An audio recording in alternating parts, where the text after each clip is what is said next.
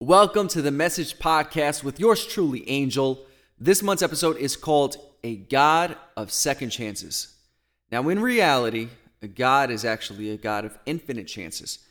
But for the premise of this episode and the testimony I'm going to share, you'll see why I chose with second. Anyways, I hope everything is well with you.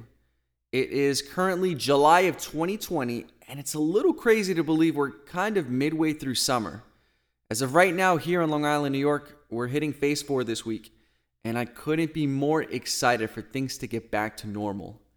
It's been an interesting couple of months to say the least. Lots of uncertainty. With uncertainty at times comes worrying, worrying about the unknown. Will the world ever be the same after this? Will there be another wave of the virus that leads to another quarantine? Is the world ending? Is this a sign of the second coming of Christ being soon? So many questions that only God knows the answers to. During these couple of months, I won't lie, I was blessed to have the opportunity to still work during this quarantine. And since I'm mostly a homebody, I didn't have much of an issue being at home as long as I had my laptop and an Xbox close by. now, if I didn't have that, I don't know how I would have been doing. But on a more serious note, there were times I started to worry a bit. During the first month of quarantine, I remember reading on shortages for everyday common items such as toilet paper, paper towels, hand sanitizer, and cleaning supplies. How long will this be normal? I remember not meal prepping for a long time just because I didn't want to go through the hassle of putting on gloves and a mask to go shopping. If I touch the groceries, does that mean I have to use disinfectant wipes on all my groceries? It was just a lot of worrying. Thankfully, God is a God of miracles. God is a God who works constantly in our lives, and He reminds us through His work that He is always in control. I want to share a story with you of one of the biggest miracles in my life, and I truly hope that whatever you may be facing at this moment, that you may be encouraged that God is in control and can do anything. The story I want to share is of my father. If you've been tuning in, you may remember last year I was talking about my father. The summer of 2019 was a really tough season for me and probably the toughest in my life thus far, and that was mainly because of my father's health. My father was going through cirrhosis of the liver and actually was given a timeline of two years max if he didn't find a donor for a liver transplant. It was a tough season for me. But as you'll see in this testimony, I serve a merciful God who just so happened to include a second chance for my dad. So, growing up, I probably had the most memories with my dad than my other two brothers. I always loved my dad, but I did fear him a little bit when I was younger. Although he was always known for being selfless, forgiving, and incredibly smart, smart like he could probably build a house, kind of smart. He was also pretty strict and had a tough interior. Family life was good in the first couple of years until alcoholism came back into his life. You see, my dad got exposed to alcohol at a young age, and because of that, had to battle alcoholism in his life. It came when I was a toddler. Alcohol changed him. He became irresponsible and so couldn't provide the stable environment that was needed to raise two boys at the time. My mother had the final straw when we ended up going to a shelter for a few days because of all of this. This eventually led to a divorce, and it was rough.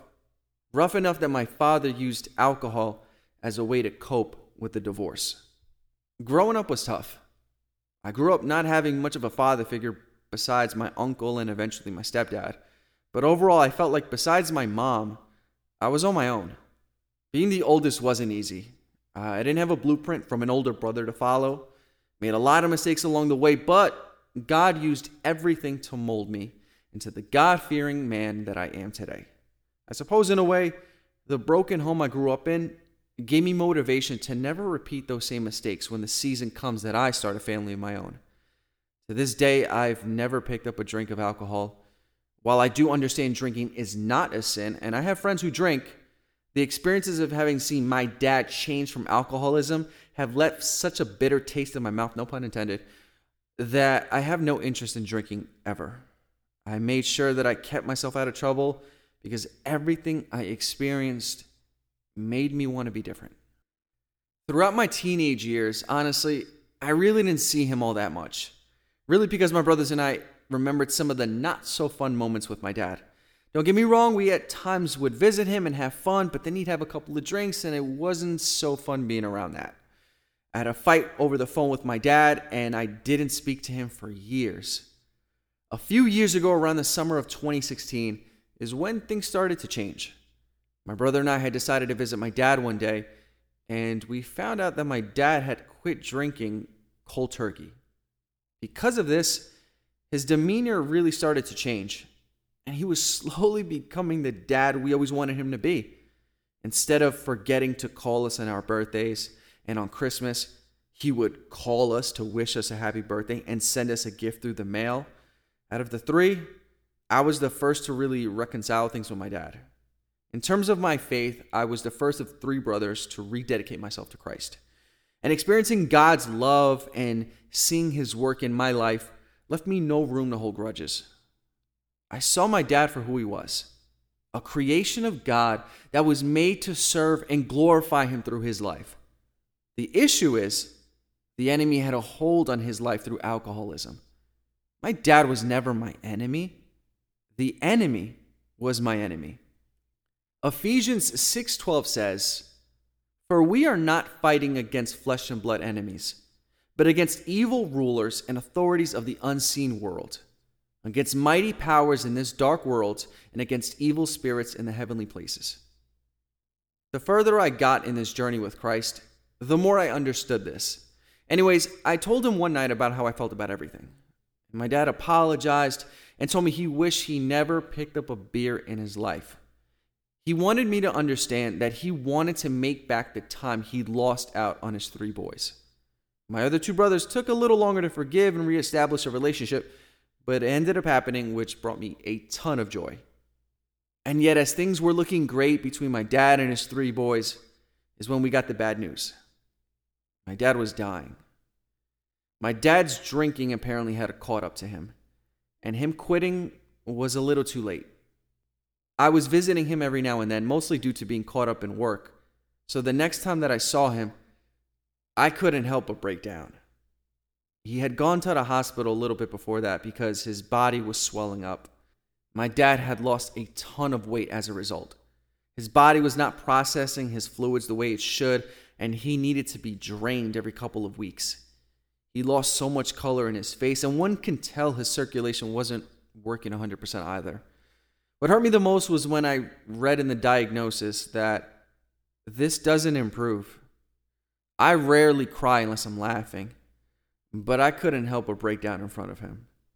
It, it hurt to see my dad like that. It felt like the timing couldn't have been any worse. Like, God, really? My dad may end up dying from this? My dad is finally fixing his mistakes and mending his relationship with his kids. And now this? My dad may miss my wedding.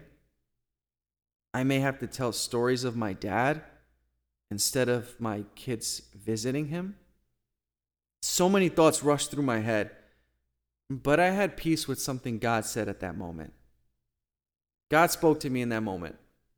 I remember clear as day hearing, you will be the bridge that leads him to me. As hard as everything was, it comforted me. But I was under the impression that my dad was going to die soon, and his salvation was what I had to make sure he had. My dad prays daily and believes Jesus is the Messiah, but his faith wasn't where it should have been, and so I had to push out of my comfort zone and have those talks about faith with my dad. I'd wanted my dad to understand that I don't blindly follow Christianity. I needed him to understand that I am a product of God's work in my life. I needed him to know that God is not only real, but that he loves him and wants him to surrender his life to him. I didn't know how much time I had. And let me tell you, summer of 2019 was crazy. I was going to the hospital just about every two weeks without my air conditioner working in my car at the time, which was rough. But I needed to know that in my conscience, I was doing everything I could as his son who carried his name to help him in any way I could. So anytime he needed to go to the hospital for something needed to put him on the donor list, I was there. I wanted him to know I had his back. We bonded a lot in those car rides. We would blast salsa music and karaoke in the car. We had talks about guy stuff, stuff I prefer to not speak with my mom about. I would update him on how life was going, and I remember him always asking when I was dropping new music. It meant a lot to see him proud of the man I became. I remember him making me breakfast every time I picked him up and bringing it to me to my car when we drove to the city. Those moments I will cherish forever. We grew so much closer, and I was at peace that I showed my dad that he will always be able to count on me. Being at the hospital there hurt sometimes, to be honest. If I wasn't there, who would be? Who would be in the waiting room with him as he waits for some type of exam? Even thinking about it now hurts. What brings me comfort is that I was there. I was sitting beside him in the waiting room at a New York City hospital. I didn't have to wonder him being there alone going through this because I was with him. I was with him a ton. To get on a donor list meant a ton of visits to the city, as well as East Long Island. But he's my dad. I was going to do everything I could to make sure he was on that list. The doctor said if he didn't get a transplant in two years, well, let's just say I wouldn't have a dad here anymore. He's not one to show emotion, but it hurt to see him acknowledge that maybe he wasn't going to make it out of this. I remember praying daily for my dad. I was fully accepting that I may lose my dad to this liver disease, and I wouldn't be upset at God for it. I wanted His will to be done and not mine. All I asked was for my father to have an encounter with him. I wanted to see my dad when my time came. So, back in October of 2019, I had just started a new job in insurance. When in the middle of the day, I got a phone call from my dad. I was talking to my supervisor when my dad called, so I didn't get a chance to see that my phone had rang. I got a little worried since he knew I was at work, so it had to be important. And that's when I got the news. My dad was being driven to the hospital in the city because they found him a donor. I couldn't believe it. I immediately texted my mom because they're on good terms, as well as my brothers about the good news. My dad now has another chance at life. The donor was of a 35 year old male who unfortunately had passed away from a car accident. I prayed for his family for strength and healing during that time because losing a loved one is one of the hardest things one will ever go through. I was grateful that he had signed up to be an organ donor because now my dad has a second chance. I didn't hear from him until that weekend. Granted, it was on a Friday. Would have seen him sooner, but with a job that I had just started, I didn't really want to play around too much with leaving early and stuff. The doctor had kept me posted and called me to let me know the surgery was a success. That fast, my father went from dying to now having a second chance. It's insane. The surgery was on a Friday, and I didn't get to see him until Sunday. When I got there with my mom, no joke, my mom did not recognize him. My dad, in the span of two days, had changed drastically.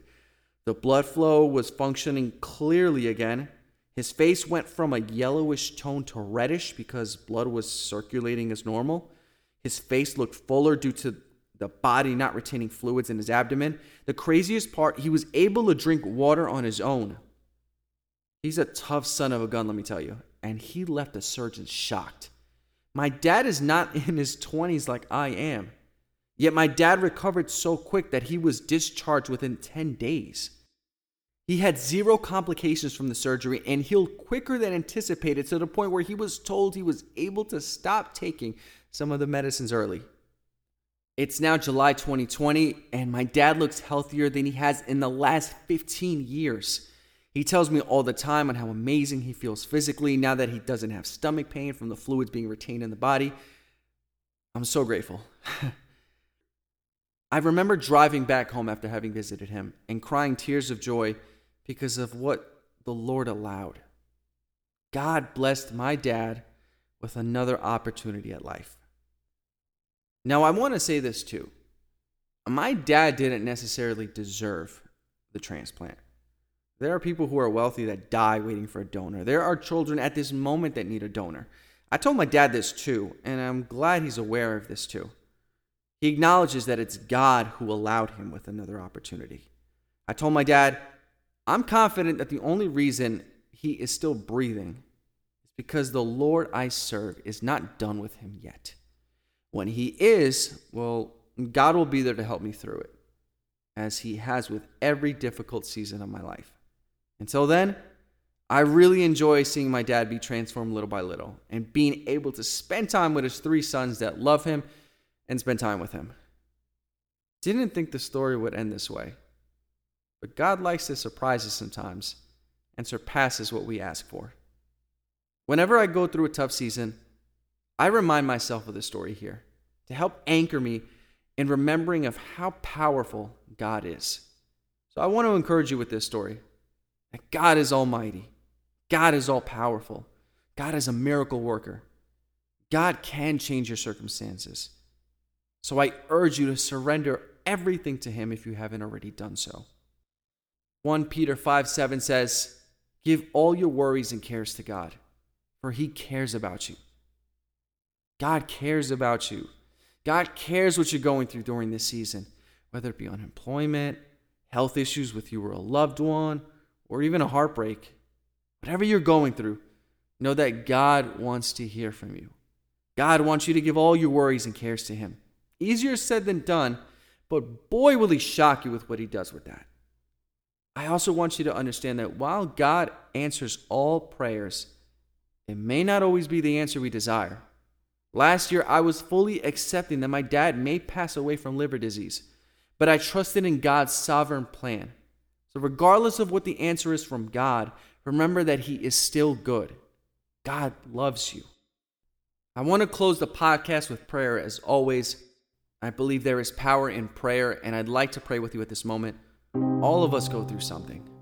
However big or small the problems we face, there is a God who is bigger than them all. Dear Heavenly Father, Lord, I first and foremost want to thank you so much for being so amazing.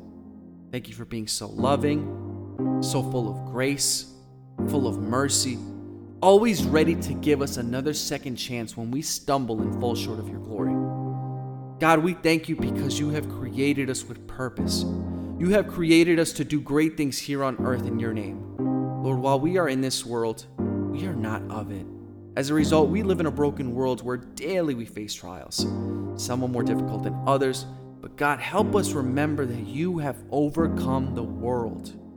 There is no problem too small or too big that we cannot call on you to help us through it.